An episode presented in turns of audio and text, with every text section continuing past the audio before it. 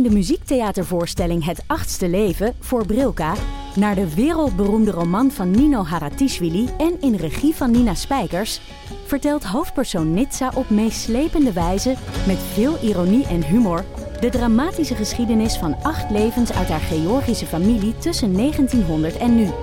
Een hartverscheurend en tegelijk troostrijk drama verteld vanuit het perspectief van vrouwen uit verschillende generaties.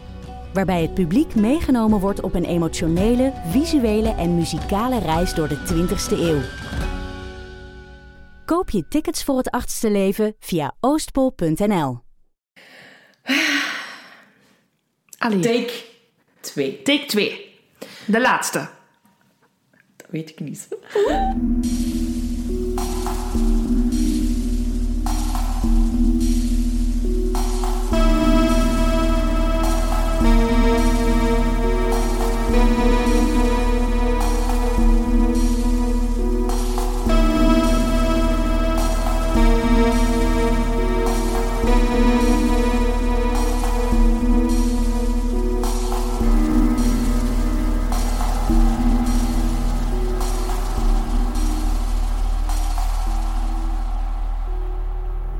Welkom bij aflevering 78 van De Volksjury. Wij zijn Laura en Silke. En gelukkige verjaardag! Voor Laura. Dankjewel, dankjewel. Ja, het is het niet, vandaag is niet mijn verjaardag. Ik was ehm, afgelopen donderdag jarig. 29 lentes jong geworden. Ehm, ja, heel leuk. Ik hou van jarig zijn. Ik vind het het allerleukste op aard. Ja, ik ben stiekem ook wel een heel grote fan van jarig zijn. Alleen mijn eigen verjaardag. Ja, hè? ja, ja, maar ik verwacht ook veel op... Ik bedoel, Ik zo van, ook, ja. ik verwacht op zijn minst een taart. Ik verwacht slingers. Allee, zo, echt zo de basics. Dat is, dat basic. Dat is eh, moet, moet er zijn. basic birthday. En ik weet dat ook van, Ja. ik moet taart gaan halen. Als elke jarig is, ik moet dat doen. Ja, ik vind... eh, ja, ik ben ook echt zo de week... De aanloper naartoe is al zo... Ik ben bijna jarig. Het is bijna zover. Bijna mijn verjaardag. Zet je zo iemand die je verjaardag een week viert? Een maand. You do you. Nee, nu ben ik bij alles zo... Ik ga dat koekje toch nog pakken, want ja, het was mijn verjaardag. Ja, snap ik gebruik het wel lang als een... Nee, ik vier het ook wel lang. Ook gewoon omdat, ja, je moet dan met je familie, vrienden... ehm, ik moet trouwens nog met mijn vrienden vieren. I know. Ehm, eh, ja, komt, komt, komt er nog wel van. Maar eh, ja, ik hou van jarig zijn. En wat heb je gedaan op je Eh, verjaardag? gewerkt. Nou, normaal, neem ik, norma- normaal neem ik verlof, maar ehm, gewerkt. Het was ook wel leuk. Ehm, eh, we, hebben, we hadden een event van het werk eh, voor een, eh, ja, eigenlijk mega crossover. we hebben een film geproduceerd, geco-produceerd met Nederland, De Slag om de Schelde. En ja, die ja. is nu in wereldwijd op Netflix gereleased. Dus we hadden een première in België. Maar in Nederland is, in de- is hij in de bioscoop geweest. Eh, heeft hij het heel goed gedaan. 500.000 kijkers, dat is veel.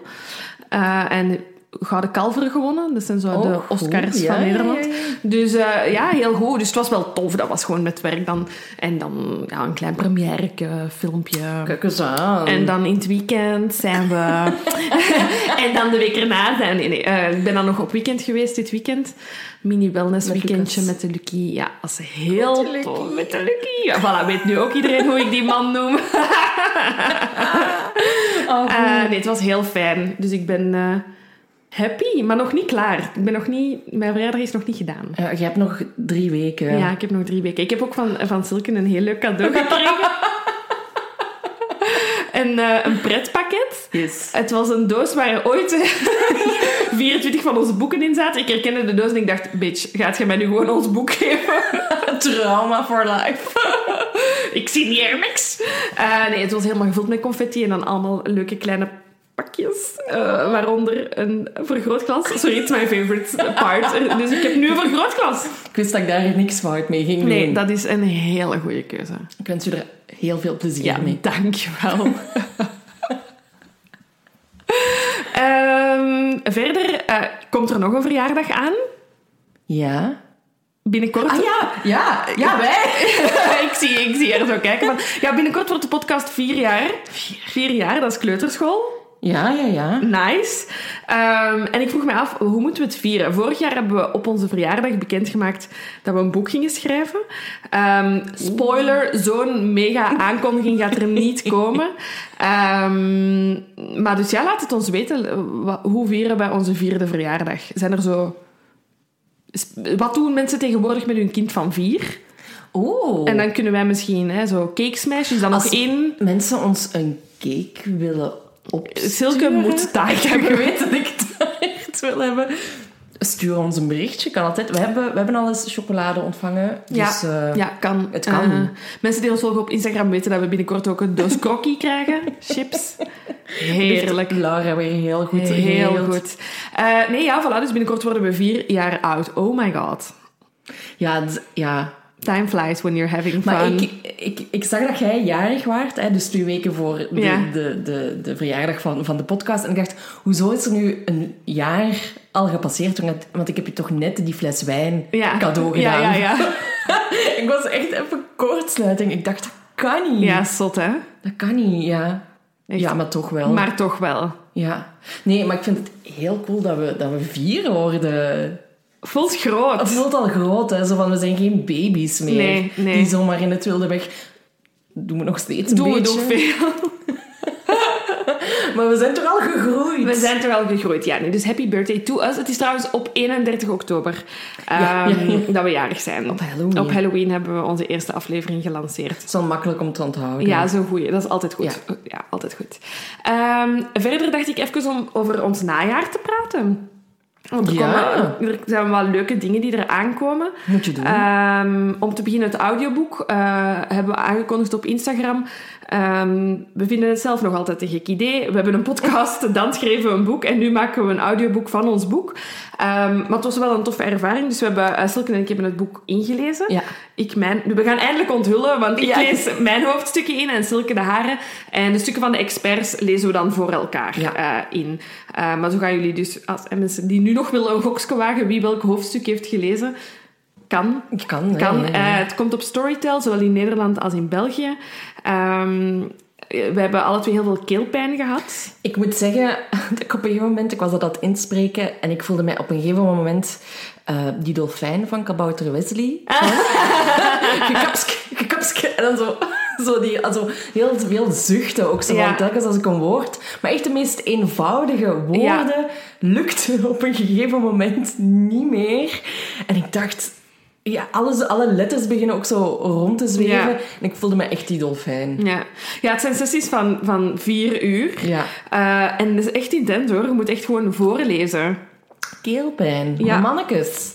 En ook zo aan het lezen zijn en zo, oh my, die zien, wat de fuck, hoe heb ik dat ooit zo geschreven? Ook nog schrijffout. Ja, ja inderdaad, inderdaad.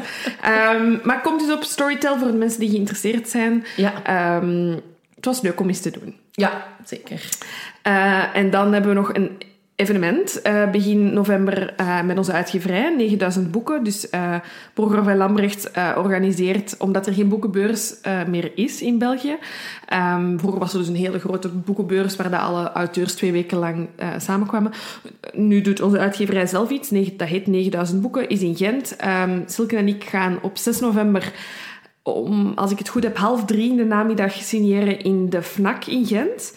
Eh, je mocht je boek meepakken, je mocht daar een boek kopen, as you wish. Ehm, ehm, ik ga alleen huwelijksaanzoeken signeren en geen katten tekenen. Nee. nee, nee, nee. Al jullie wensen zijn welkom. We zitten daar denk ik een tweetal uurtjes. En aansluitend gaan we een talk geven ehm, over ons boek. Ja, ja meer ik Hoeveel bloed, zweet en tranen ons dat weer gekost ja, heeft ja, allemaal. ja, en daar kun je eh, je gewoon voor aanmelden, is gratis. Ehm, en dat is in de Krook in eh, Gent. Ehm, voilà. Voilà, Dat is eh, 9000 boeken. voilà. En dan... De rest gaan we geheim houden. Ik zie zo kijken van... Nee, we gaan nog niks verklappen. Er komt nog meer dit najaar. Leuke dingen, maar we gaan het nog even geheim houden. Maar als jullie dit vandaag luisteren, Normaal gezien weet je eind deze week wel what's happening. what's happening? En zo niet, dan kan dit gewoon niet genegeerd. Dan kan dit genegeerd worden. En dan heb ik nog één activiteit, en, ah ja, één losse vlodder activiteit die dat wij vrijdag gaan doen. En ik dacht, misschien kunnen we de luisteraars er terug bij betrekken. Ehm, heb jij in je agenda gekeken? Jij weet wat we vrijdagavond gaan doen? Ja. Ja, dus vrijdagavond ehm, gaan Silke en ik brainstormen over de totebags die eraan komen. En ik dacht, als mensen geniaal zijn en geniale ideeën hebben voor de totebags, stuur ons een bericht. Wie weet haalt jouw idee het. Je wordt er niet voor betaald. dat, dat moeten we duidelijk maken. Ehm, maar we, gaan dus een, we hebben een brainstorm sessie ingepland. Ehm, we gaan ook met iemand samenwerken voor de totebags. Gaan we nog misschien even geheim houden. Ehm, en eh, voilà, daar gaan we vrijdag over brainstormen. Dus ook later meer. Hierover. Later meer. En weet dus, als je je kerstlijstje aan het samenstellen bent, Sinterklaaslijstje, er komen totebags. Ze komen leuk. eraan. Ja, leuk hè? Dus het is wel de bedoeling dat ze er begin december zijn. Ja, ja, ja. Dat Moet is, lukken. eh, En ja. als dat niet is, dan laten we dat ook weer weten. Dan laten we dat ook weer weten. Stel u voor dat ik er weer beloftes aan het maken ben. Dat. Wie is het gezinssoort bij jullie? Op papier ik, Mhm. omdat ik gewoon beter ben in de administratie. Ah, zo ja. As you know. Ehm, dat is Ja, gewoon zo. I know, ja. ja. sorry. Silke en ik hebben daar straks weer een discussie gehad over mails. Ehm, dus je hebt twee soorten mensen. En Silke en ik zijn exact die twee soorten mensen. Vanaf dat er bij mij een notificatie is op eenderd welk apparaat, moet dat weg. Dat rood eentje moet weg. Ik denk dat Silke haar mails op wat, 5800? Nee, nee, nee, nee, nee. 2000. Ja, oh, oké, maar 2000. Maar dus die laat die openstaan. Ja, verschrikkelijk kan ik niet aan. Ehm, ja, dus nee, ik ben administratief het gezinshoofd, maar ehm, hier gaat geen beslissing de deur uit zonder Lucas zijn stempel. Ja, maar dat is ook wel bij mij. Uh, Aniek, ja, onbewust is dat dan, denk Mhm. ik, dat ik daar haar, haar nu heb aangepraat dat ze niks mag doen zonder dat dat eerst langs mij Ja, voilà. Dus exact, jij bent het gezinshoofd, officieel, en Lucas bij mij ook. Dat is Voilà. gewoon zo. Kijk, dan is dat nu duidelijk. Voilà, dat is duidelijk. Dan hebben we afgelopen week ehm, een mail gekregen. Ja. Ja, sorry, we gaan over in de aflevering, Ja, jongens. is prima. Ik wou gewoon nog zeggen dat jij ze met, met mij zit komen helpen met verven. Oh ja, sorry, sorry, we beginnen nog niet aan de aflevering. I want my credit. vond ik ook nog een event om even te vermelden. Ja, Dus ja. wij doen nog andere dingen buiten eh, de podcast opnemen. En ik dacht, god, die Laura heeft nog verbouwd. Die heeft ook al heel huis geverfd. Die kan bij ons ook eens komen helpen. En eh, ja, een paar uurtjes komen helpen. zo mooi. Dus Silke ehm, is heel slim geweest en heeft bij de aankoop van haar huis alles mooi wit gelaten. Heeft goed nagedacht eh, en heeft zo'n boldly keuze gemaakt. Maar echt, ja, een hele hoek in haar huis is nu donkerblauw. Blauw. ja, we zijn er heel blij mee. Het is zo mooi. Ehm, ja, het was heel mooi. Ja, de morgenmagazine, je mocht er altijd eens bellen. Ja, dus als, zijn, er, zijn er design... design On a budget, by the way. Ja, hè? on a budget, homemade, self-made. ja, dus ja, ik ben echt mega dankbaar dat jij zit. Oh, maar dat is zo graag. Echt, waar, Ja. echt super graag gedaan. Ik schilder graag. Ik heb je dat Ja. gezegd. Ik ben ook zo... Silke eh, en ik babbelen heel de tijd. Maar als ik dan kom helpen... Ik, ik, ben, ik ben echt een hele goede arbeider. Dus je geeft mij een taak. Ja. Ik neem die taak ter harte. En ik zwijg en ik doe mijn werk. Tot de schaft. Ja, tot de schaft en dan ga ik verder. en ik had ook mijn eigen eten mee. Ik heb dan uit- uiteraard toch een broodje ge- genomen, omdat Silke... Dat, dat hoort er wel bij als je zo hard Maar ik had dan echt mijn eigen broodhuis mee. En ik was echt zo, ik ben hier voor de job. Zo. Nee, nee, nee, nee, nee. Treats Nee. on us, Ja, broodjes. ja, was lekker. Was leuk. Nee, ik vind het- ik, ik verf heel graag. Dit is geen uitnodiging voor niemand Oeh, trouwens. stel u voor, ze zitten ze weer in onze berichten. Maar de kleur is wel heel mooi. Als mensen nadenken over een, een statement kleur, Dus het is eh petrol. Petrol. petrolblauw. Dat was heel Limburgs. Dat kwam echt van diep. Ah, weet het. Petrol. Petrolblauw. Oké. Goed, nu, nu mag jij verder Nu met... ga ik eh, verder. Eh, het was aan mij om te kiezen. Ja. Ik heb een hele lijst. En toch heeft er iemand deze week een mail gestuurd. En ik dacht, ja, jij wordt Dit het. moeten we doen. Ja, ja, ja. Ehm, ik ga de mail mail... heb ik trouwens ook gelezen. Ah ja, die mail heeft ze dan wel gelezen. die- wil ik even credit dan voor mij. Ehm, het is, het, het, de, de mail is heel, was heel triggering, dus ik heb direct gestuurd... ehm, dank u voor uw mail. Mag ik de mail voorlezen als we de aflevering doen? Ehm, anoniem, uiteraard. Dus ik ga het ook anoniem voorlezen. Ehm, ja, het was triggering en ik hoop dat het jullie gaat triggeren. En voilà, ik ga hem gewoon integraal voorlezen. Oké, hier gaan we. Het is ook heel leuk. Ze zegt... beste, en dan tussen haakjes, wij zijn Laura en Silke. dus beste Laura en Silke. Ik heb jullie vorig jaar ontdekt op toch wel een heel bijzonder moment in ons leven. De aankoop van een huis. We waren een tijdje op zoek naar een woning en we vonden eindelijk de woning. Bod uitgebracht, afgewezen en dan na twee weken toch aanvaard. Enfin, long story short, it's ours. Ik voel de pijn nu al. Ja. Oh, de hele zoektocht. Maar wat bleek? Het huis was gelinkt aan een moord. Oh god, true crime in mijn toekomstige huis. Uiteraard begin ik te zoeken en te lezen en alles uit te pluizen, tot ik op een podcast van het Nieuwsblad stootte, waar de zaak heel sumier besproken wordt. Long live Spotify, want ik word al snel doorverwezen naar jullie podcast. En wat zijn jullie een inspirerend duo, heerlijk onbezonnen Laura en warme Silke. Ze loodsen mij door de coronacrisis. En ehm, ik luister elke keer weer guitig naar jullie theorieën. En op dit moment zelfs op een strand in Kreta. Yes, Ja. girl! Maar deep down zou ik heel graag willen weten wat er is gebeurd met die moord die in ons huis heeft plaatsgevonden. No worries. Dit vind ik een hele mooie zin trouwens. No worries, we wonen heel graag in ons nieuwe huis. En als er geesten bestaan, dan is de vrouw die vermoord is de perfecte host. Want we voelen heel veel liefde in ons stulpje. Dan schrijft ehm, de mail schrijfster de naam. Eh, dus die ga ik nog even zo laten. Eh, ik heb het grootste respect voor het slachtoffer en voor haar ouders. Maar is dit een zaak die jullie misschien zouden willen behandelen? Ik blijf alvast trouw op post voor jullie verdere avonturen. Vele groetjes. Heftig. Ja, in, in heel veel opzichten, hè. Je koopt een huis en je ontdekt dat er een moord is gebeurd. Heftig. Ehm, de naam van het slachtoffer zei mij in eerste instantie niet echt iets. Eh, toen ik de zaak opzocht, kende ik hem wel.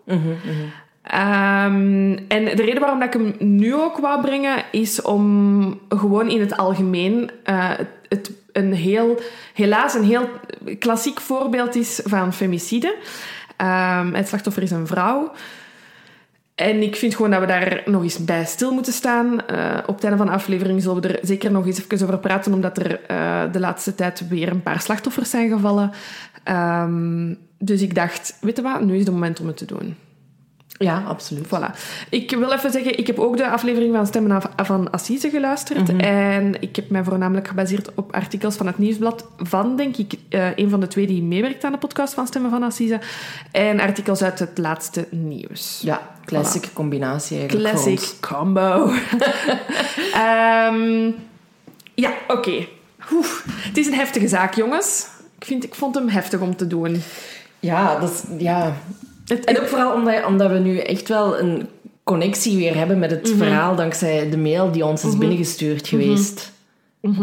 Dat, dat voor mij geeft mij echt kippenvel gewoon. Ja, ja. En ik had ook kippenvel toen ik de mail las. En ik dacht, oké, als we genoeg vinden over deze zaak, moeten we hem doen. En dat is gelukkig zo gebleken. Let's go, hè. Oké. Eh, wat ook opvallend is, is het is, het is ehm, heel snel gegaan in, in de Ja. juridische wereld. Want de feiten ehm, dateren van 27 april 2018 en de veroordeling is al gebeurd. Hè. Dus 2018 is het door corona, maar lijkt echt vorige week. ja, ja, ja, absoluut. Maar dus de hele zaak is afgerond, vandaar dat we hem kunnen brengen. We zijn vrijdag 27 april 2018. En iets na de middag krijgt Peter Quintens telefoon. Zijn dochter Julie, dan 23 jaar oud, is niet komen opdagen op haar stageplek bij het kapsalon New Look in Roosbeek, Boutersem, dat ligt in Vlaams-Brabant. Peter eh, is onmiddellijk ongerust, want Julie is een heel stipt en plichtbewust bewust meisje. Hè, ehm, Timmy, haar baas, die naar haar papa belt, zegt ook van ze is hier nog nooit te laat toegekomen. Hier klopt iets niet. Eh, Peter heeft de sleutels van het appartement waar Julie woont en hij beslist om naar daar te rijden. Dat appartement ligt ehm, vlakbij de suikerraffinaderij in Tiene.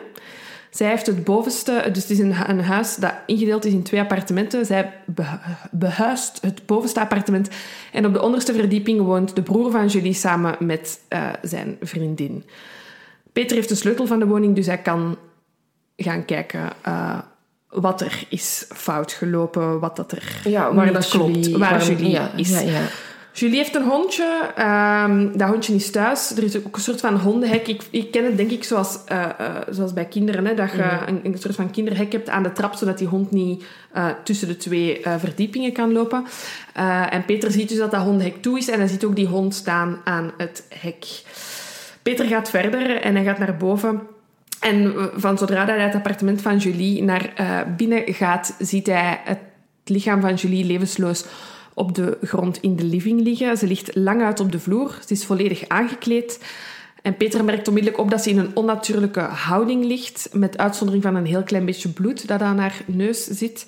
Uh, maar Peter zelf ziet niet echt sporen van geweld. Uh, haar handtas en haar gsm liggen naast haar, als ook een uh, Deleuze tas.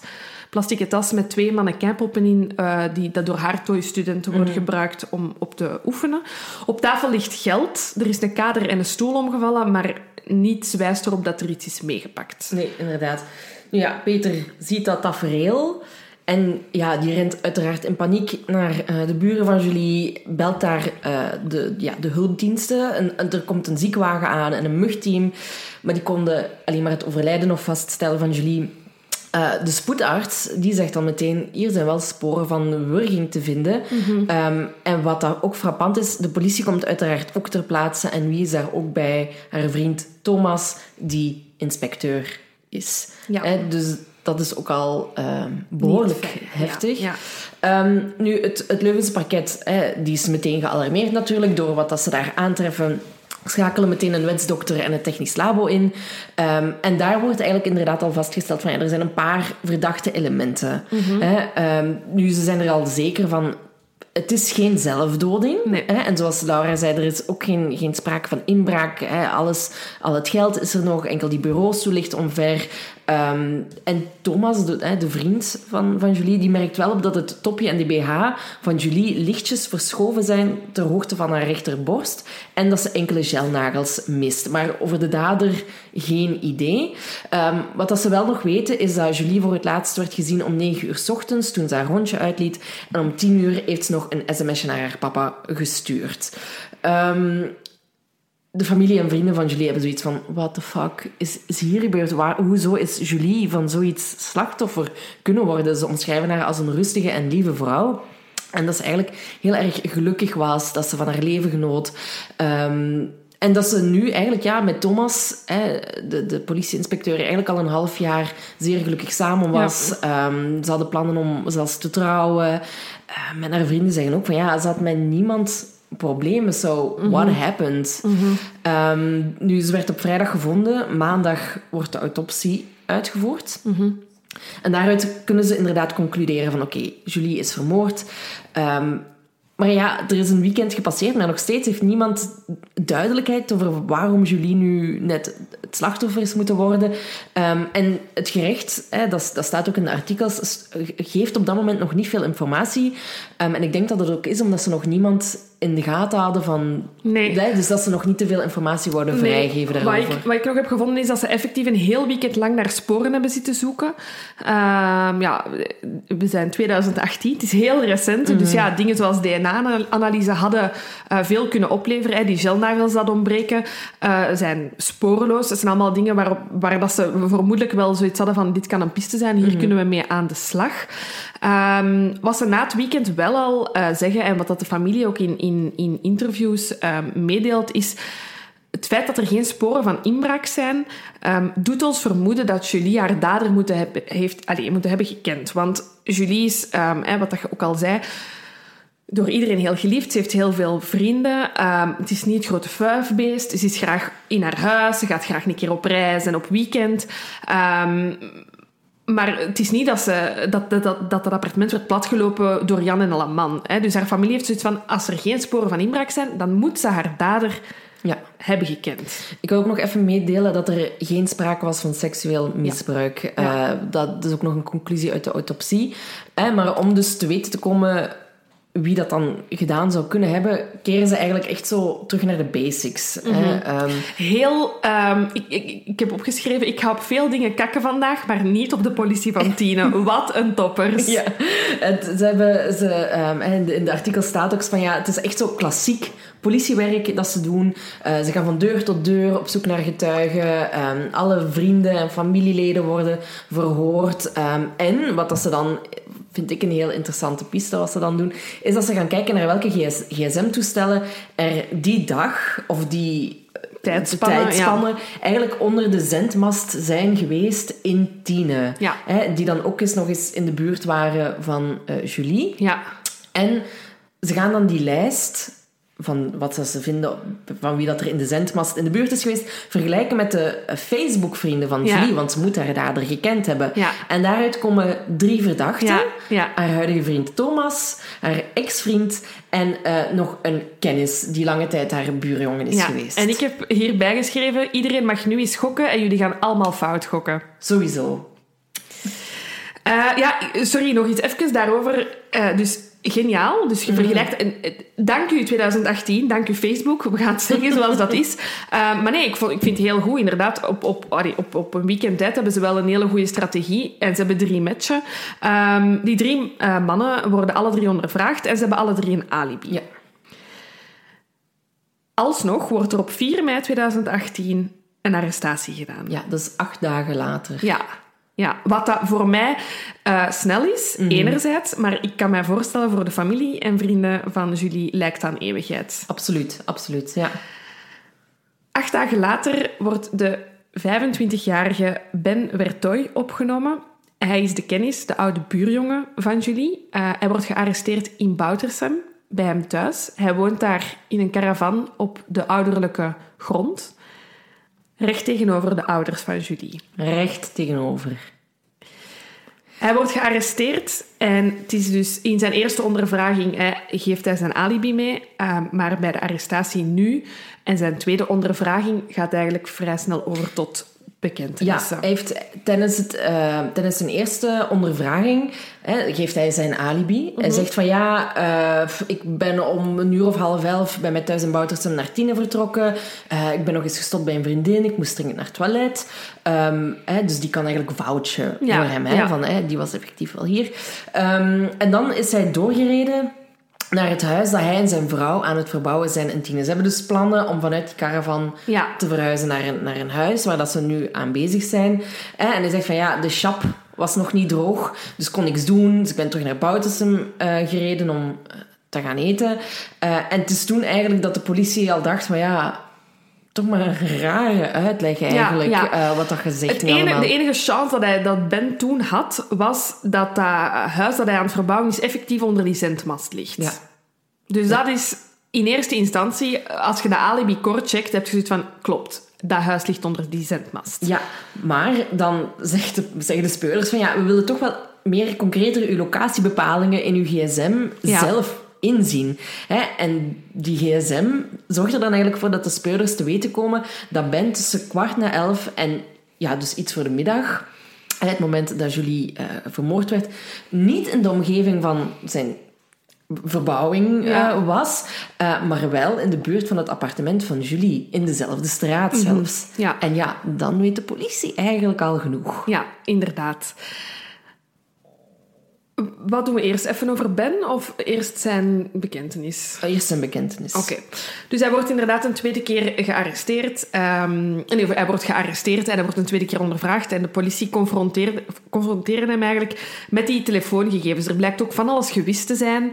Uh, er blijken zoekopdrachten gewist te zijn in zijn telefoon. Um, en ja, zoals ik daar straks al zei, hij gaat onmiddellijk over tot bekentenissen. En hij zegt, um, ja, het klopt, uh, ik heb Julie gewurgd. In eerste instantie is hij heel kort over uh, die moord. Hij zegt, uh, ik ben bij Julie binnen geweest. Um, ik wou met haar een beetje babbelen. Ik heb wat stress met mijn verbouwingen, een beetje huwelijksspanningen. ik beschouw Julie als een vriendin. Ik wou even met haar babbelen. Ik ben naar het toilet gegaan bij haar. ik ben buiten gekomen en Julie deed op dat moment parfum aan. Dat heeft bij mij iets getriggerd ik ben, uh, ja, er is iets geknakt in mijn hoofd, zeg maar.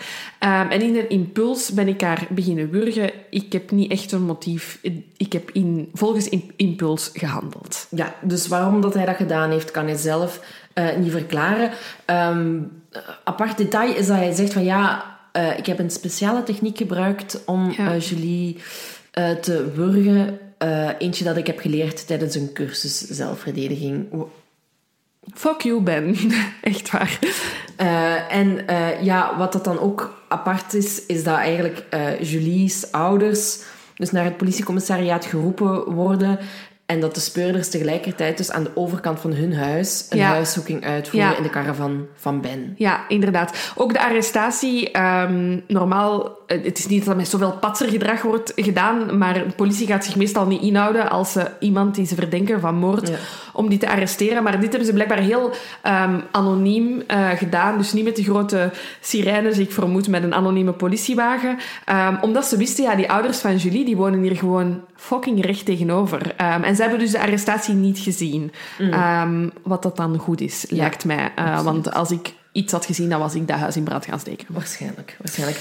Over Ben dan even? Over Ben. Eh, hoe kent Ben Julie? Misschien daarmee beginnen. Ze Ja. zijn dus inderdaad opgegroeid in eh, dezelfde straat. Julie was eigenlijk vooral bevriend met de zus van Ben. Eh, ze kenden elkaar wel, maar niet echt. Het is pas op latere leeftijd dat ze elkaar een beetje terug hebben gevonden door een gemeenschappelijke interesse. Julie ehm, was van opleiding schoonheidsspecialiste en ze was nu voor kapper aan het studeren. Eh, zij had mensen nodig om haar ehm, ja, studie op uit te oefenen, zeg maar. En ehm, Ben die volgde zelf cursussen, cursussen bij een schoonheidsinstituut. Hij was bezig met Oosterse massagetechnieken. En het is een beetje in die wellness-vibe, hè, dat ze Ja. elkaar gevonden hebben. Dus ehm, Julie knipte eigenlijk vooral het haar van vriendinnen om te testen. En Ben was eigenlijk de enige man die bij haar thuis kwam om ehm proefkonijn te zijn. Ja, en hij ging dan zo één keer in de twee weken Ja. ging hij eens langs om alles eh, bij te laten knippen. Dus het was zo eigenlijk dat ze elkaar beter leerden kennen. Ja. Ehm, en, en Ben is op dat moment 25, jullie 23. Ja. En over Ben wordt eigenlijk geschreven eh, dat hij eigenlijk ja, al op zijn, op zijn 25ste al zoveel verschillende jobs had Ja, gehad. ja. Hij heeft blijkbaar in de Gamma gewerkt, heeft bij Bpost gewerkt, hij heeft parkeerbonnen We uitgeschreven. zijn hier even alle Belgische bedrijven aan het shamen. Nee, nee, nee, nee, het is niet shit.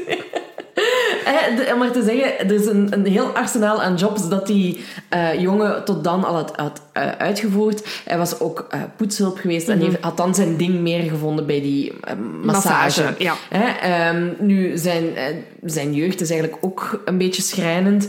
Ehm, hij had een zeer moeilijke familiale band. Hij werd heel erg veel gepest op scholen.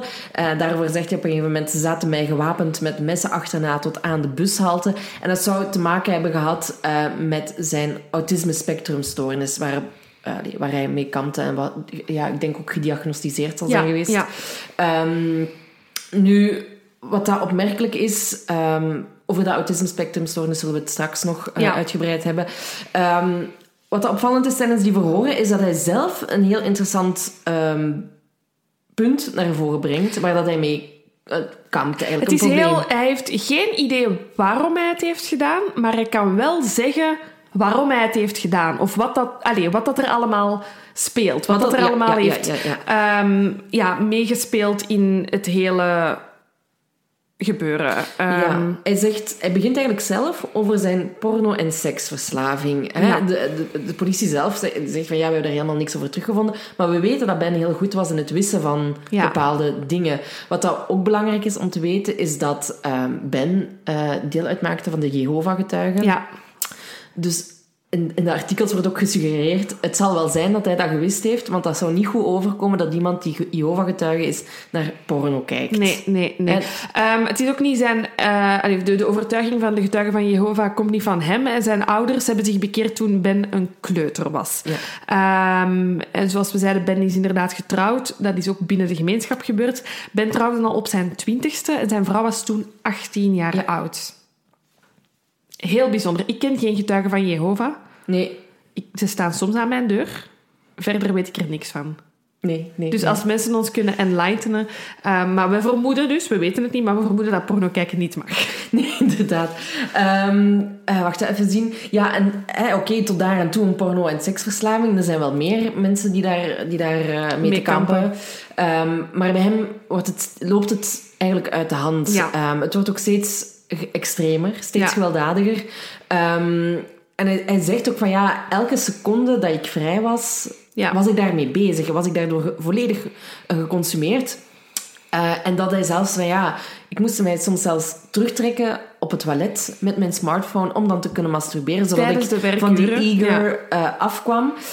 Um, en um, ja, wat dat ze ook eigenlijk te weten komen is dat Ben zijn vrouw bedroog Ja. met sekswerkers. Ja. zijn ze in zijn gsm hebben ze dat ook gevonden, dat hij contacten zou gehad hebben met uh, sekswerkers. Eh, de week voor de feiten zou hij met acht verschillende sekswerkers in contact zijn geweest. Ehm, we weten ook dat hij voor en na de feiten op de ehm, dating-app Tinder eh, zat. Ehm, dus er kan wel gesteld worden dat Ben een zeer apart leven naast zijn officieel leven Ja. leidde. Dat kunnen Ja, een we wel beetje zeggen. gewoon echt dubbel leven. Ja, hè. echt Dat een dubbel leven. Ehm, want uiteraard, Ben wordt ondervraagd, maar zijn familie en eh, zijn vrouw worden ook ondervraagd. En die geven aan om van niks te weten. Niet van de moord, niet van de seksverslaving, niet van de porno, niet van de sekswerkers, niks. Ja, kunnen we ook een vraag stellen Ja, natuurlijk. Hè? tuurlijk, Want ja. in, in welke mate kun je zo'n extreme seksverslaving echt Achterhouden. achterhouden? We weten het niet. Hè? Het kan Nee. echt zijn dat ze er niks eh, van wisten. Ja. Eh, maar ik kan me ook voorstellen in zo'n gemeenschap dat er heel veel schaamte heerst. ja, en je beschermt natuurlijk altijd. Ja. Maar bon, daar kunnen we ons niet over uitspreken. nee, eh, hoe dat, nee, dat nee. in elkaar zou steken.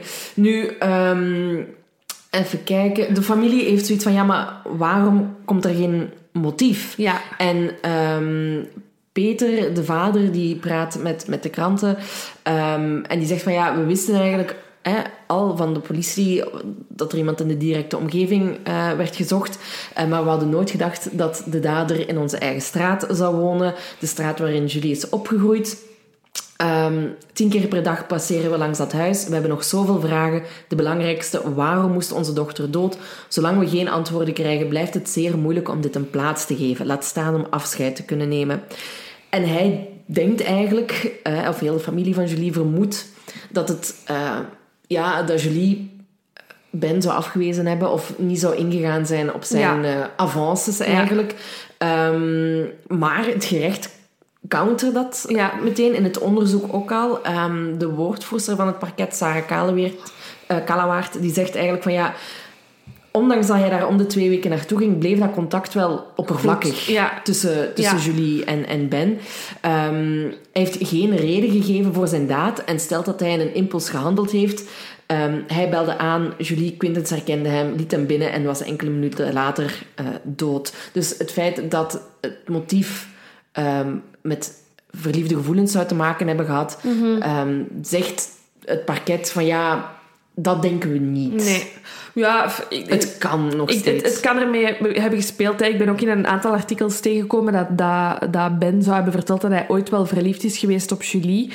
Ehm, Ja, het kan hè, en dat hem daar nooit iets van gezegd heeft of zo. Dat, Ja. dat kan ook nog in die, in, in die mate ook. ja, inderdaad, misschien is het iets dat hij eh, voelde van binnen en heeft opgekropt en dat dan inderdaad is naar buiten gekomen. Maar ja, ik weet het zo. Ja, moeilijk. Hij, hij, blijft, hij blijft niet zeggen waarom. het is dat, hij, hij, zich in zwijgen, hè? dus dat is, eh, dat is moeilijk. Ik Ja. heb hier nog één ding opgeschreven wat ik heel ehm, moeilijk en frappant vond, is dat voordat Ben werd gearresteerd, de familie van Ben, eh, de familie van Julie is gaan condoleren en ehm, in, in shock waren van wat er met Julie was Ja. gebeurd.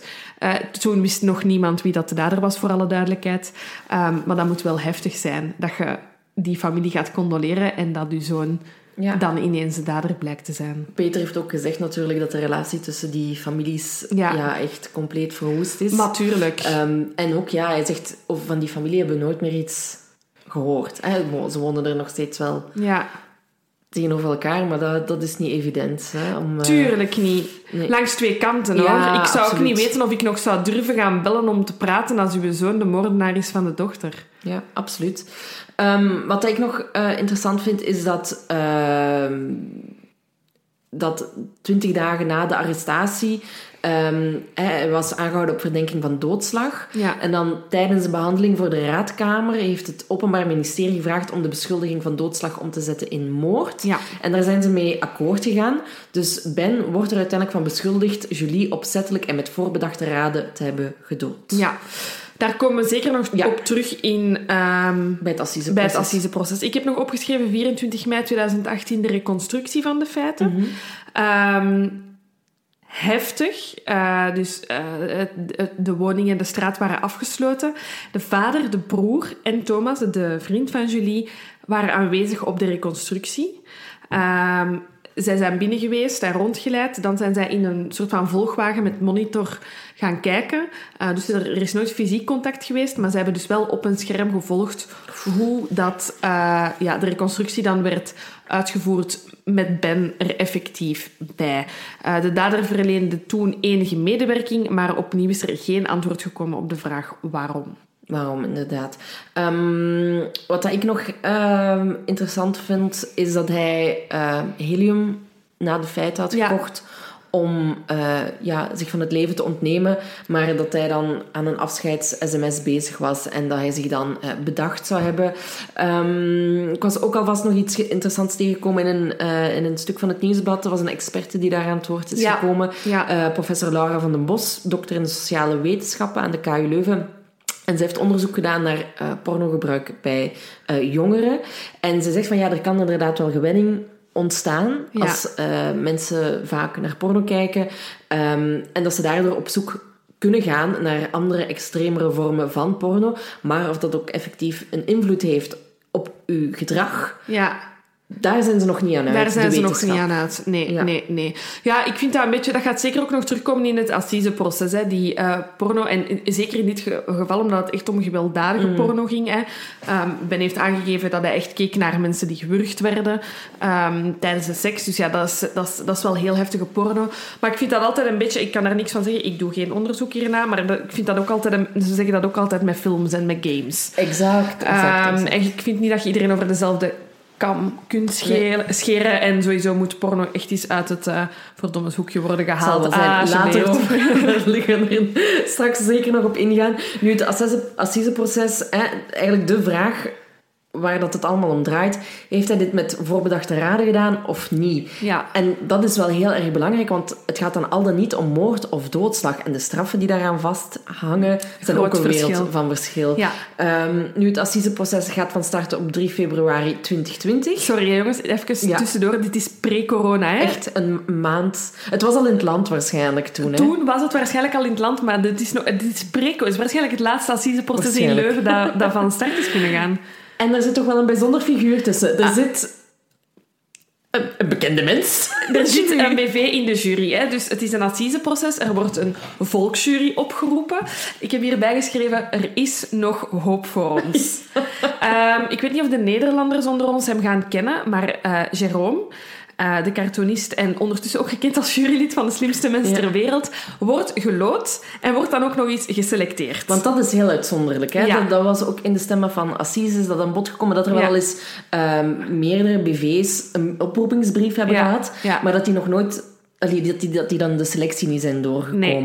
Maar Jerome is dus geselecteerd en hij was dus een van de twaalf ehm, van de jury. We kunnen hem er niks over vragen, want ja, je hebt zwijgplicht. Ook daarover Ja. straks meer. Ehm, verder heb ik hier nog opgeschreven 58 getuigen die worden opgeroepen. Dat is een hele hoop. De advocaten van Ben zijn Frederik Thibault en Tess de Zwarte. De advocaat van de familie is Bart Verbelen. En dan zo'n mooie quote in de stemmen van Assise. Geen Assise zonder Vermassa, want de advocaat van de vriend van Julie is chef Vermassa. Yes. Ehm, wat dat ik, eh, waar ik het ook nog even over wil hebben, zijn er dus ook dat er, ehm, even zien, een rechtspsychiater Ja. eh, komt getuigen. En die zegt van ja, er zal wel een link zijn tussen de seksverslaving van de beschuldigde eh, en de feiten, maar die verslaving tastte zijn vrije wil en zijn oordeelsvermogen niet aan.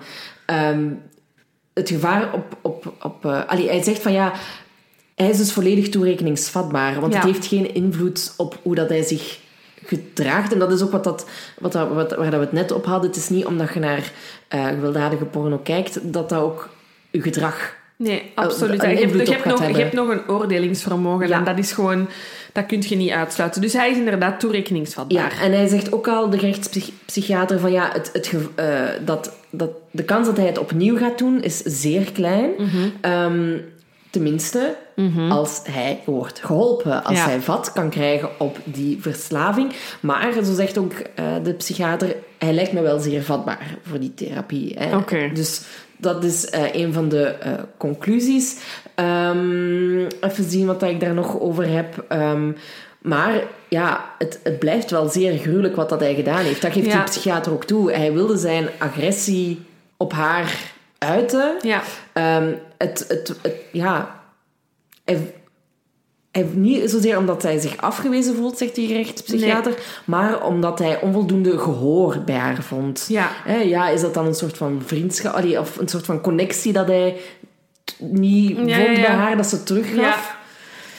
Ja, ik vind het, ik, ik vind het moeilijk. Hè. Ik heb hier nog even eh, eh, neergeschreven eh, over de getuigenis van Ben zelf. Hij komt als eerste aan het woord eh, tijdens zijn proces. Ehm, die getuigenis komt nogal lijzig en vlak over, want hij zou zwaar Ja. onder de antipsychotica zitten eh, op dat moment. Hij heeft heel de voorrechtenis in eh, de gevangenis gezeten.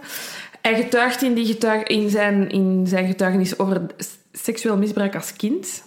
Ehm, die ASS wordt nog eens aangehaald. Ehm, dat hij een bovengemiddeld IQ heeft, maar toch in bijzonder onderwijs is beland omwille van die ASS. Eh, dat hij heel hard gepest is. Eh, dan wordt zijn vrouw ehm, op de getuigenstand geplaatst. En die poneert wel even iets heftig, vond ik heel intens. Zij zegt, ik heb er lang over nagedacht, maar ik ga bij hem blijven. Ah ja, dat heb ik, heb ik niet gelezen. Ja. Ja, ik, ehm, eh, het is waar dat mijn man, dus Ben, eh, duidelijk een ander leven leidde, los van hetgeen dat ik kende. Maar in het leven dat ik met hem had, was ik best gelukkig. Oh, breek mijn hart, zeg. Dus ik wil hem wel nog een kans geven en ik ga bij hem blijven. Ik, het- ik ga weer, dit gaat waarschijnlijk als een groot vooroordeel klinken. Ik vermoed dat hun geloof er voor iets tussen zit ook. Ja, ik weet het niet. Ik vind het, ehm, ik vind het heel moeilijk. Ja, want maar aan de andere kant, ehm, zijn broer en zijn zus niet, hè? Nee, vrienden ook. Iedereen heeft hem laten vallen. Dus waar, in, in welke... Ma ja, maar ik heb ook gelezen, geloof ik, dat zijn broer ook geen, geen deel meer uitmaakt van, van de gemeenschap. gemeenschap, maar nee. zijn zus wel. Ehm, wat dat ik eh, daarover heb... ehm, is dat eh, zijn, zijn broer en zijn, en zijn zus komen uiteraard ook getuigen. En eh, zijn broer zegt, eh, ik ben een tijdje heel erg boos geweest, maar nu bezoek ik hem wel in de gevangenis. Niet zo vaak, maar hij is en blijft mijn broer en ik zie hem wel graag. Dat is ook niet een hele verkondiging, grote verkondiging van liefde. Eh, en zijn zus, die natuurlijk dus heel goed bevriend was met Julie, Ja. zegt... ehm, wij woonden schuin tegenover haar ouders en speelden heel onze jeugd samen. We bleven bij elkaar slapen. En dan, opmerkelijk, zegt ze in tegenwoordige tijd... Julie is een lieve, warme persoon die altijd klaar staat voor een ander. Ik ben heel kwaad op Ben. Ik kan het nog altijd niet eh, geloven. Ja. Dus dat zijn ook wel eh, vrij heftige getuigenissen van eh, zijn broer en zijn zus. Eh, en dan wil ik het ook nog even hebben over zijn eh, jeugd op school. Hè. Hij werd Ja. inderdaad ehm, heel erg gepest. Hij werd, zijn bijnaam was Ben X, in Vlaanderen een heel erg eh, gekende naam. Dat is eigenlijk naar... ja, er is een film van Nick, Nick Balthazar, Balthazar, ja. getiteld Ben X. En dat gaat over een jongen met het syndroom van Asperger die gepest wordt. Ja. Ehm, dus ja, we hebben daar straks al gezegd dat hij achterna werd gezeten naar, naar de bus en zo. En het zijn van die dingen die nog eh, zouden voorgevallen zijn. Eh, maar aan de andere kant wordt dat ook weer gecounterd. eh, doordat men, getuigen eigenlijk zeggen die bij hem op school zaten. Van ja, hij was gewoon een onopvallende, eerder gesloten leerling. Die keurig de lessen volgde en deed wat je hem vroeg. Dat heeft een leerkracht gezegd. Maar in welke mate zijn leerkrachten altijd op de hoogte? Niet. Wat dat er 100% op de speel... niet. Nee, exact. Ehm, en een, een klasgenoot zou gezegd hebben... In mijn ogen was hij een brave jongen. Maar iedereen vond hem wat raar. Sociale nuances en omgangsregels had hij niet helemaal mee. Ja. Eh, en wat, als ik het goed heb begrepen, en ik wist niet dat dat kon, is dat zijn autisme ja, zijn autisme eh, spectrum stoornis, Ja. ehm, dat hij daar zo wat uitgegroeid is, dat dat afgevlakt is. Ja, dat heb ik ook zo begrepen. Ik vermoed dat dat een combinatie moet zijn van therapie en medicatie. Ehm, en dat dat eerder een soort van gewenning toch is. Ehm, Ik, ja, dat- ik, ik heb er dus geen idee over. en maar ik, maar ik, ik vond het ook, ik las het en ik dacht, wat is- was dit nu weer voor een rare verdediging? Dat je uit je autisme groeit. Ehm, maar, Maar het zou ook geen verdediging zijn. nee, Snap nee, je? nee. Want- Want nu zouden ze het zogezegd daarop kunnen steken, wat ook heel kort door de bocht is, Ja, natuurlijk. inderdaad. Het doet heel erg denken aan een proces deze week in België, waar de autisme ook ineens een argument was. Ehm, sorry. Eh, maar ik wil het wel weten. Ik vermoed, hoe dat ik het... Ik las het eerst en ik was in de war, maar ik vermoed dat, dat het een soort van ja, leren omgaan met je uh, ziektebeeld is. En dat, dat je op die manier er niet echt uitgroeit, maar er, er wel... Ik weet niet, ja, bepaalde dingen beter kunt of zo. Hier, hier zie ik nu staan um, dat uh, een forensisch psychiater, Rudy Verelst, ja. gezegd heeft... Um, het autisme is later uitgevlakt, maar bepaalde autistische persoonlijkheidskenmerken kunnen wel een rol gespeeld hebben bij de feiten. Als stoornis is het autisme verdwenen, maar het blijft de persoonlijkheid kleuren. Maar een verklaring, mm. allee, een, het, het, mechanisme dat daarachter zit, ja. um, wordt er wordt niet bij gezegd. Duidelijk. Dus mochten er mensen zijn die hier meer over weten, uh, we horen het natuurlijk graag. Um, en dan is het Enter Jeff Vermassen. Enter Jeff Vermassen. Die eh, vriend Thomas bijstaat. En Jeff Vermassen gaat helemaal... Kijk, Jeff stelt nooit teleur. Dat is, dat is het minste wat je kunt zeggen. Ja, um, dus hij zegt van ja, de, de, seksverslaving van, van Ben is eigenlijk ja, de basis van alle ellende. Um, hij zegt hij voedt die zelf met porno steeds extremer. Porno was zijn suikerbrood. Mooie quote. Maar eigenlijk quote. was het vergif. Net zoals een druggebruiker wilde hij steeds meer. Meneer wilde altijd extremere prikkels. Hij leefde van en in die fantasmen. De drang groeide om ze te realiseren. Het moment dat hij die beslissing nam, was een kantelpunt, dames en heren van de jury. En dit is zeer opmerkelijk. Dit is een seksuele lustmoord. Wat valt op bij seksuele misdadigers? Zij hebben een vast ritueel. Dat zien we ook bij seriemoordenaars. Ik wil niet zeggen dat hij dat is, maar... En dan staat er ook in het artikel het hoge woord was er toch uit. En Jeff Vermassen zou Ben dan ook vergeleken hebben, of eh, verwezen hebben in ieder geval naar Ronald Jansen en Kim de Gelder. Nu, um, ik bedoel, I'm a sucker voor Jeff Vermassen, sowieso. Ik ben mega gekleurd als het op dat vlak aankomt. Als ik zo'n pleidooi hoor, geloof ik, Jeff. Ja. Um, maar ik was wel geschrokken toen dat ik hoorde dat de gerechtspsychiater zei ik ben er vrij zeker van dat hij dit nooit meer zou doen. Ja, dat is een heel ander ja. beeld. En ik zeg niet dat wij moeten vergelijken met een Kim de Gelder, maar ik zou echt, en ik ben geen gerechtspsychiater, ik baseer mij hier weer gewoon op krantenartikels, maar de, de, de intensiteit en de vluchtigheid waarmee dat dit gebeurd is, denk ik, jawel, ik zie die man wel nog. Nu, de, de, de, de gerechtspsychiater zegt ook niet dat hij het niet meer zal doen. Nee, nee, nee. De kans is, de kans is er nog steeds. Ja, ja, ik weet het. Maar toch, ik, ja. als ik naar hem kijk als dader, of als daar het profiel, dan denk ik ja, mits heel veel begeleiding ja, kan, tuurlijk, kan, kan, die, kan die herstellen van zijn seksverslaving en kan die misschien terug integreren in de maatschappij.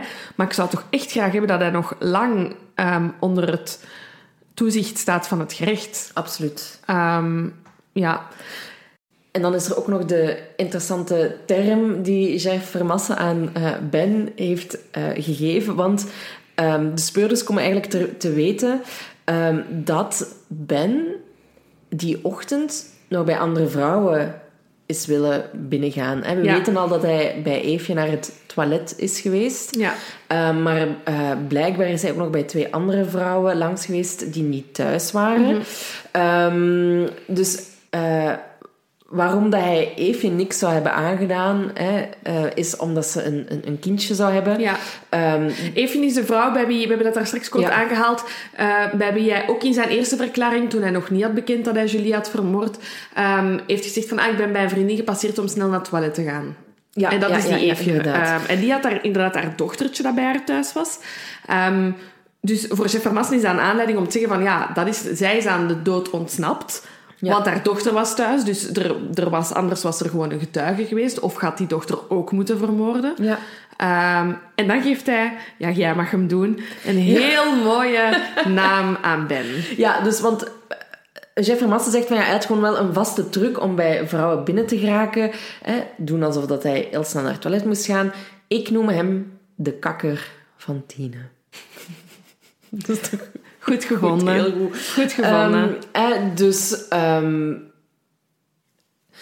ja, ook heel uh, schrijnend is dat hij zegt: mocht Eefje haar dochter niet thuis zijn geweest, dan had mijn cliënt Thomas zijn vrouw nog. En was zij nu dood? Ja, en, en dat is een, een bold statement om te maken van Jeff, maar ik volg hem daar keihard in. Ja. Ik, ik heb echt zoiets van... Ik ik denk echt dat, dat, dat Ben met voorbedachte raden ging moorden die dag. en ik denk dat Eefje zijn, bedoelde, zijn eerste bedoelde slachtoffer was. Ehm, zij geeft ook zelf aan dat, ze, dat het een heel raar bezoek was. Dat Ben zich heel raar uh, gedroeg mhm. tijdens die uh, momenten bij haar thuis. Uh, en ja, zij denkt natuurlijk nu dat ze aan de dood is ontsnapt. Ja. Terecht, denk ik. Wel. Ja, terecht, denk ik. En uh, van die twee andere vrouwen, ik heb hun namen opgeschreven, Sedina en Helena, uh, maar daarvan vind ik niks van terug. Dus ik vermoed dat ze niet...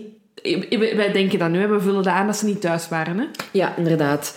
Denken wij. Denken wij, um, ja. Maar het is daardoor dat, eigenlijk dat Jeff aan de jury vraagt om ja te antwoorden op de voorbedachtheid. Wat maakt dat hij een moord ja. zou hebben gepleegd. Hè?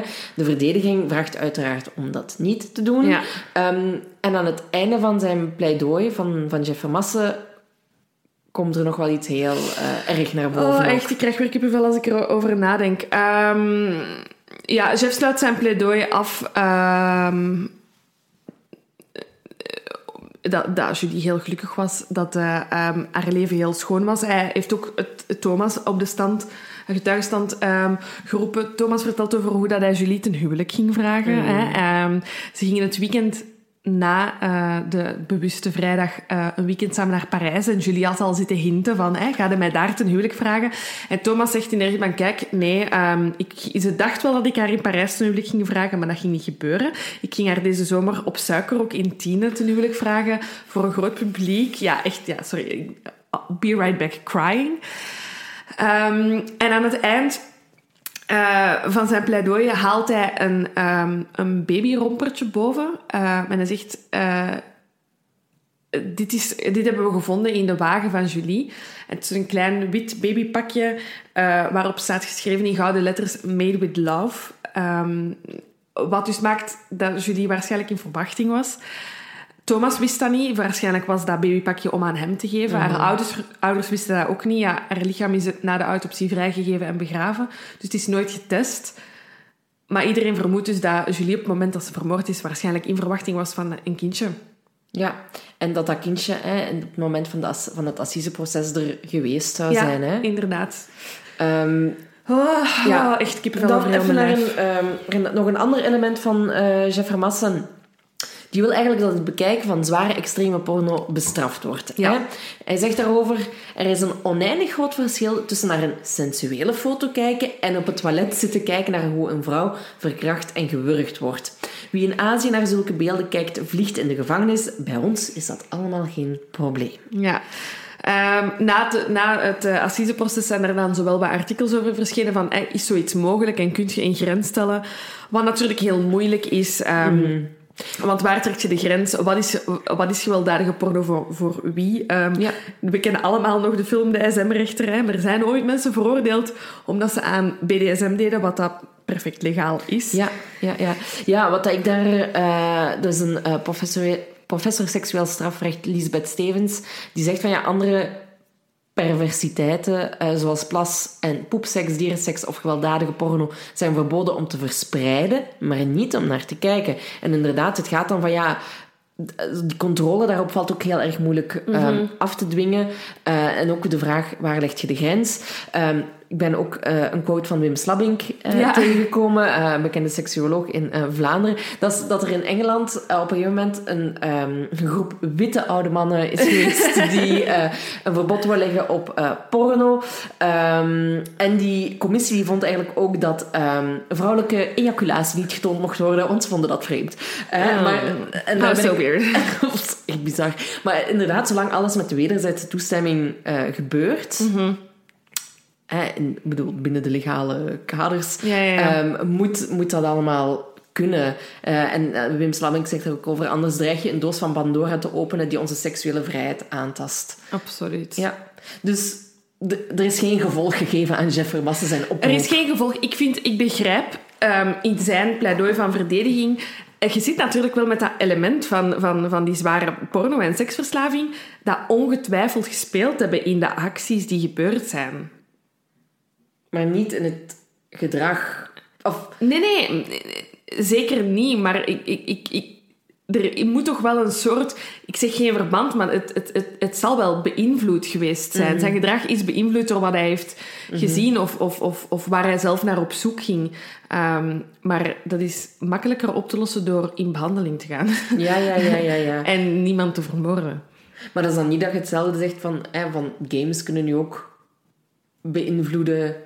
Maar ik vermoed dat dat gedrag wel beïnvloedt, hè, maar je kunt daar op een andere manier... Ik denk, er zijn zoveel ouders die schrik hebben voor hun kind dat, dat, dat, dat spelletjes spelen met, met AK-47's en zo. Maar ik bedoel, we spelen al, al soldaatje en eh cowboys sinds dat we klein zijn. Hè. Ik denk dat dat opvoeding en dat plaatsen en aangeven Ja, ja, van... Dit is een spel, dit is niet echt... Jij mocht een bom Belangrijk. gooien op het, op het andere kamp, maar Ja,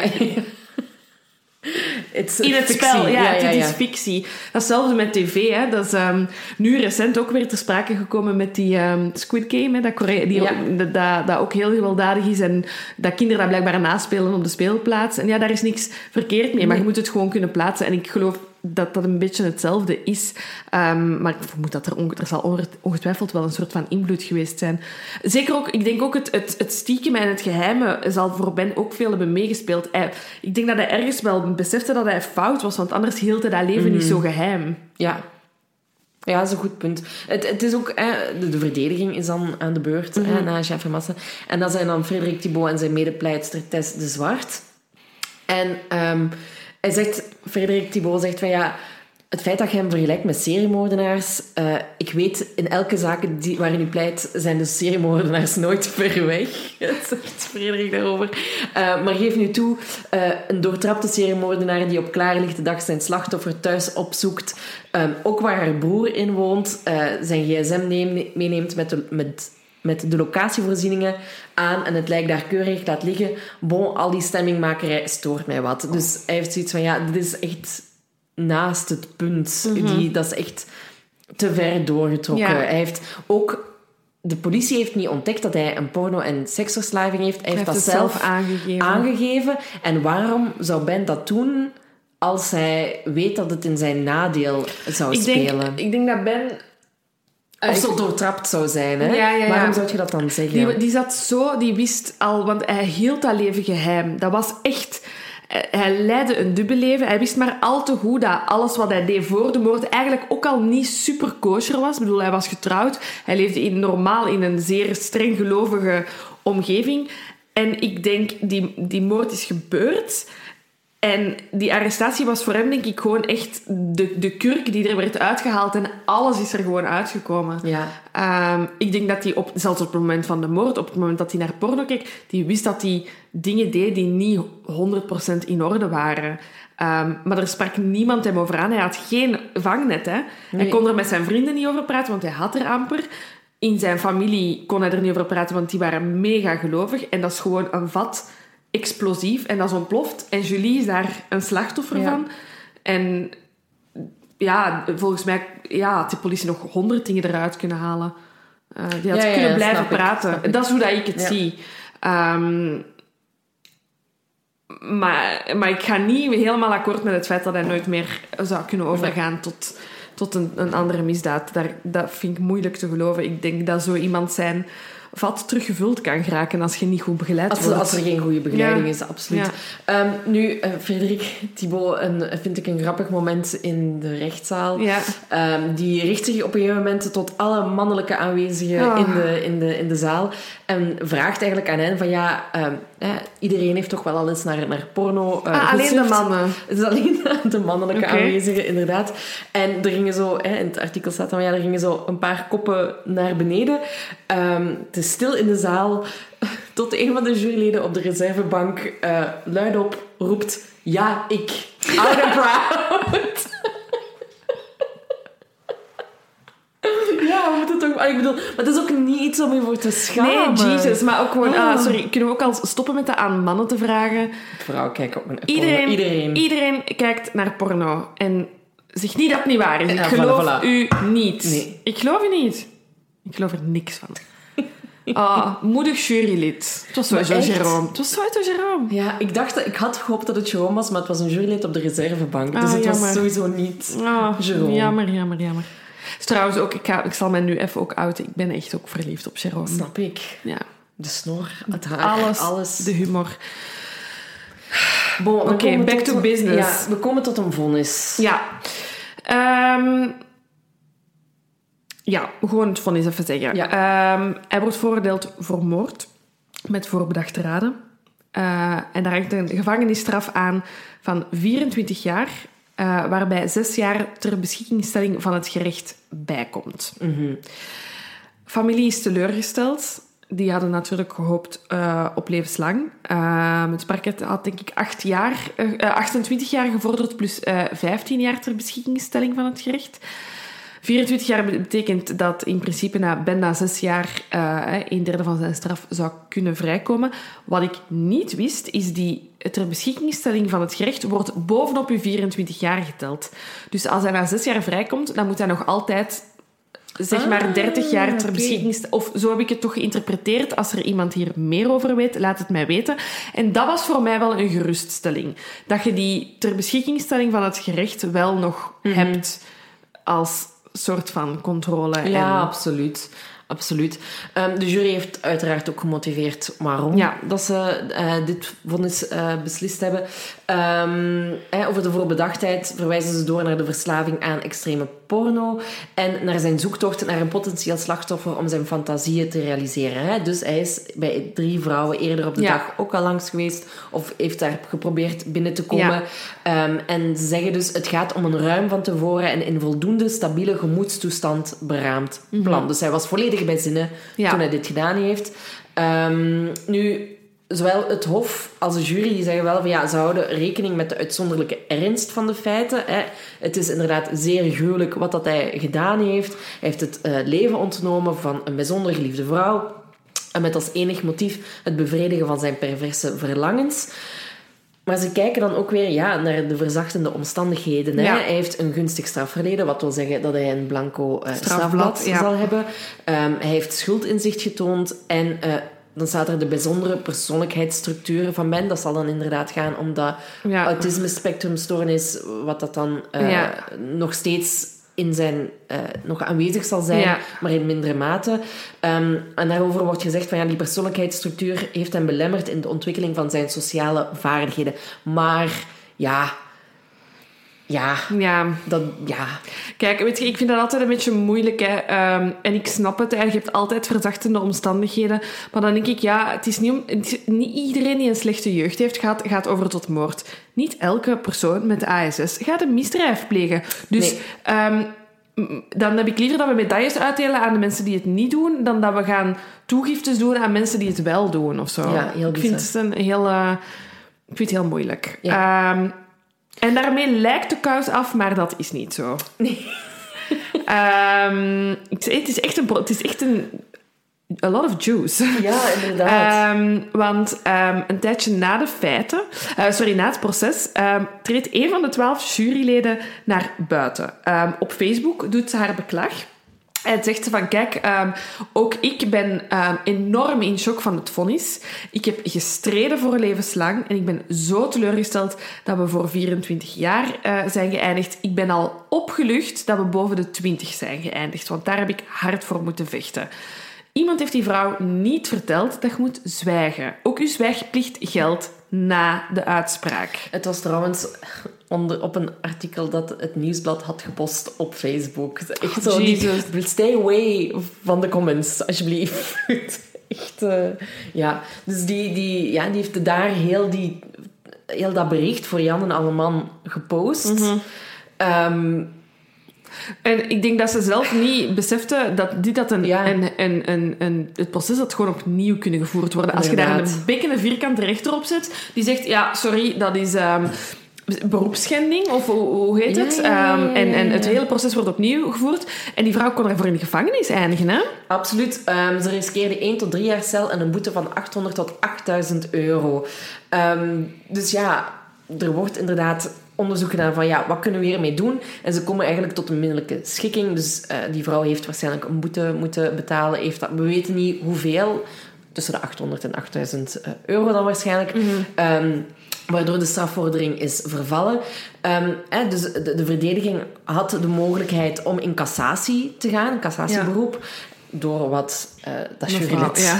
gedaan had. Um, maar beslist van dat uiteindelijk niet te doen. Uh, en, ik denk uh, dat ze heel veel geluk hebben gehad. Ik, ik, weet, ik heb nergens gevonden dat de verdediging tevreden was of zo. Maar ik vind 24 jaar... Um...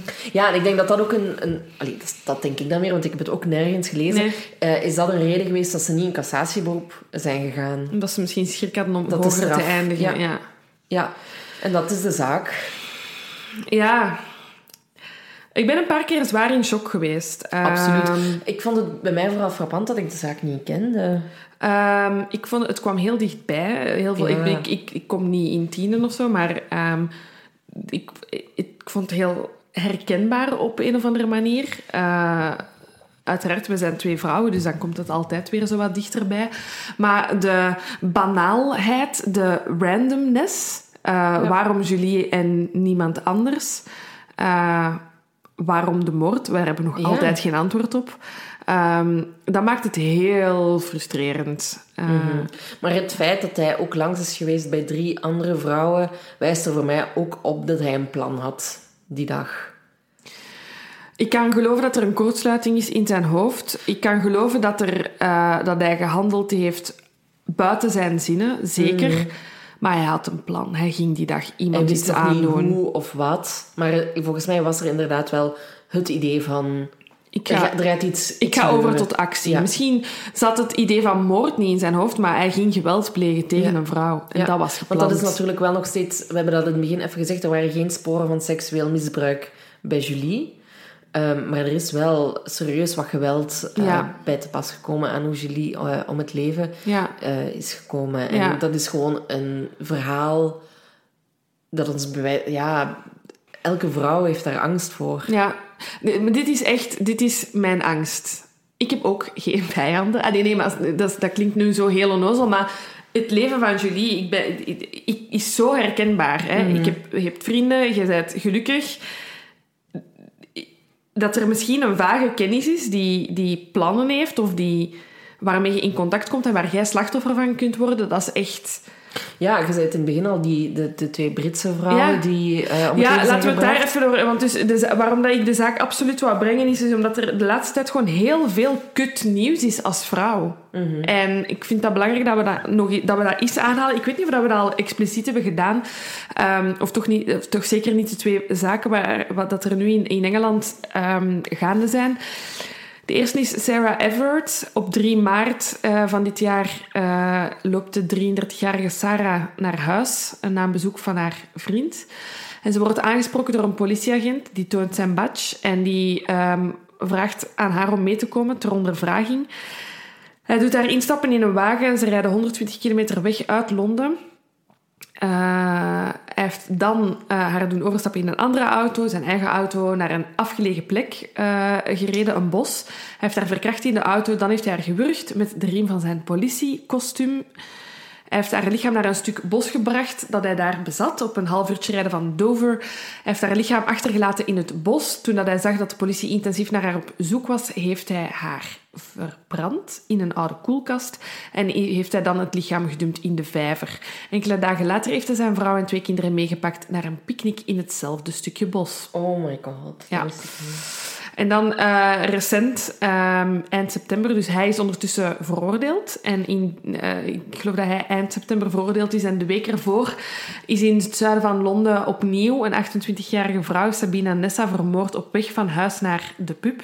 Vijf minuten lopen, één park door en brutaal vermoord. Dan heeft de burgemeester van Londen een heel, heel pakkende uh, speech gegeven.